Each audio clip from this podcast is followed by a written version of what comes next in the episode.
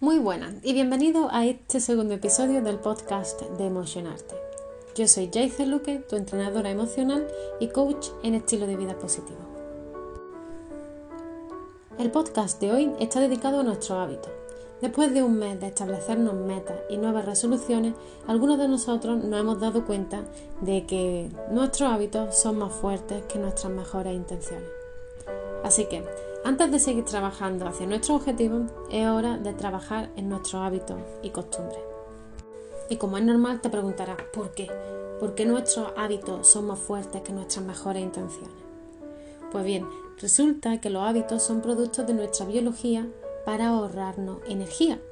El objetivo final de nuestro cerebro es gastar la menor energía posible, porque este no deja de trabajar ni un segundo de nuestra vida por lo que al menos tendrá que tener algún truco para no quemarse. Así que los hábitos son simplemente un mecanismo de nuestro cerebro para hacer que nuestros actos, pensamientos y sentimientos se vuelvan automáticos y así no tengamos que pensar ni gastar energía en ellos y podamos utilizar esa energía para otra cosa. Imagina tener que aprender cada día dónde están las luces de tu casa o tener que averiguar cada día qué rutina te viene mejor para prepararte e ir a trabajar. Sería agotador, ¿verdad? Una vez que nuestro cerebro sabe que algo que hacemos funciona, como la rutina mañanera para ir a trabajar, empezamos a, repetir esa rutina una y otra vez, una y otra vez. Sabemos que funciona, estamos seguros de ello y llega el momento de que se vuelve automático, ahorrándonos tiempo, energía, de una manera que incluso nos olvidamos de cómo hacemos las cosas, simplemente las hacemos. Lo mismo pasa con nuestros sentimientos y pensamientos, pero a veces, con el fin de cambiar nuestros sentimientos o tener tranquilidad mental, adoptamos rutinas que no son precisamente positivas, saludables o útiles a largo plazo. A pesar de lo positivo o negativo que sean nuestros hábitos, todos están compuestos por una pista que activa el modo automático, una rutina lo que hacemos, sentimos o pensamos y una recompensa, algo agradable que ganamos al llevar a cabo esa rutina. Ahora, agradable aquí no tiene por qué significar saludable o positivo.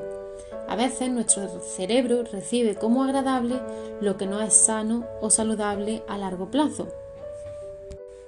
Y así es como empezamos a crear los antojos y también las adicciones. Cuando desarrollamos rutinas que solo funcionan a corto plazo y que no son saludables para la salud física, mental o emocional, entonces es hora de cambiar nuestro hábito.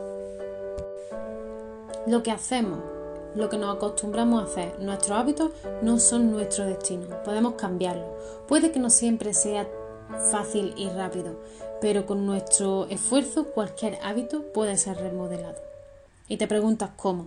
Pues nada, sigue escuchando. Te voy a decir cómo en unos sencillos pasos. Lo primero, identifica la rutina. ¿Qué es lo que quieres cambiar? ¿Qué es lo que no te gusta hacer? ¿Qué sentimientos o pensamientos no te hacen bien? ¿Qué es lo que te repites todos los días que mañana harás diferente?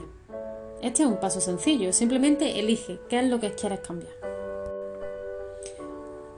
Ahora que ya has identificado lo que no quieres hacer, sentir o pensar, vas a necesitar averiguar lo que obtienes cuando haces, sientes o piensas eso que quieres cambiar. Cada vez que te sientas con el impulso de satisfacer ese antojo que surge en ti, intenta obtener diferentes recompensas. ¿Qué es lo que estás buscando exactamente? ¿Qué es lo que deseas satisfacer? ¿Estás confundiendo tener hambre con tener sed o querer relajarte? ¿Qué es lo que obtienes? Saber lo que realmente necesitas hará que te sea más fácil satisfacer tus necesidades. Y por último, identifica la pista que te impulsa la acción.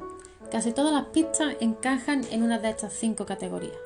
La ubicación, el tiempo, el estado emocional, otras personas y las acciones previas. Si quieres saber qué te desencadena hacia ese comportamiento, esa forma de sentir o esa forma de pensar, en el momento en el que te note el impulso, escribe la respuesta a estas preguntas. ¿Dónde estás? ¿Qué hora es? ¿Qué emoción sientes? ¿Quién más está por aquí? ¿Qué acción acabas de realizar? Esto te dará una información precisa sobre la pista que desencadena tu hábito. Ahora, una vez que hayas identificado la rutina, la recompensa y la pista, ya tienes todo lo que necesitas para empezar a cambiar tu comportamiento. Empieza a experimentar y encontrarás alternativas. Yo sé que es más fácil cambiar algunos, algunos hábitos y puede tomar tiempo cambiar otros, pero céntrate en entender cómo funcionan tus hábitos y así desarrollarás el control suficiente como para tener un plan de ataque. Pero lo más importante, cree. Cree que puedes cambiar es la clave para seguir intentándolo y no rendirte. Lo único real que hay sobre los hábitos es que ellos son lo que nosotros elegimos que sean. Gracias por escuchar este podcast de Emocionarte. Puedes dejar tus pensamientos, experiencias o sentimientos en la cajita de comentarios, compartirlo y encontrarnos en Facebook para unirte a nuestra comunidad donde encontrarás eventos mensuales gratuitos, coaching, entrenamiento emocional y mental. Yo, Yaiza Luque, tu entrenadora emocional y coach en estilo de vida positiva, te desea que cambies los hábitos que no te gusten.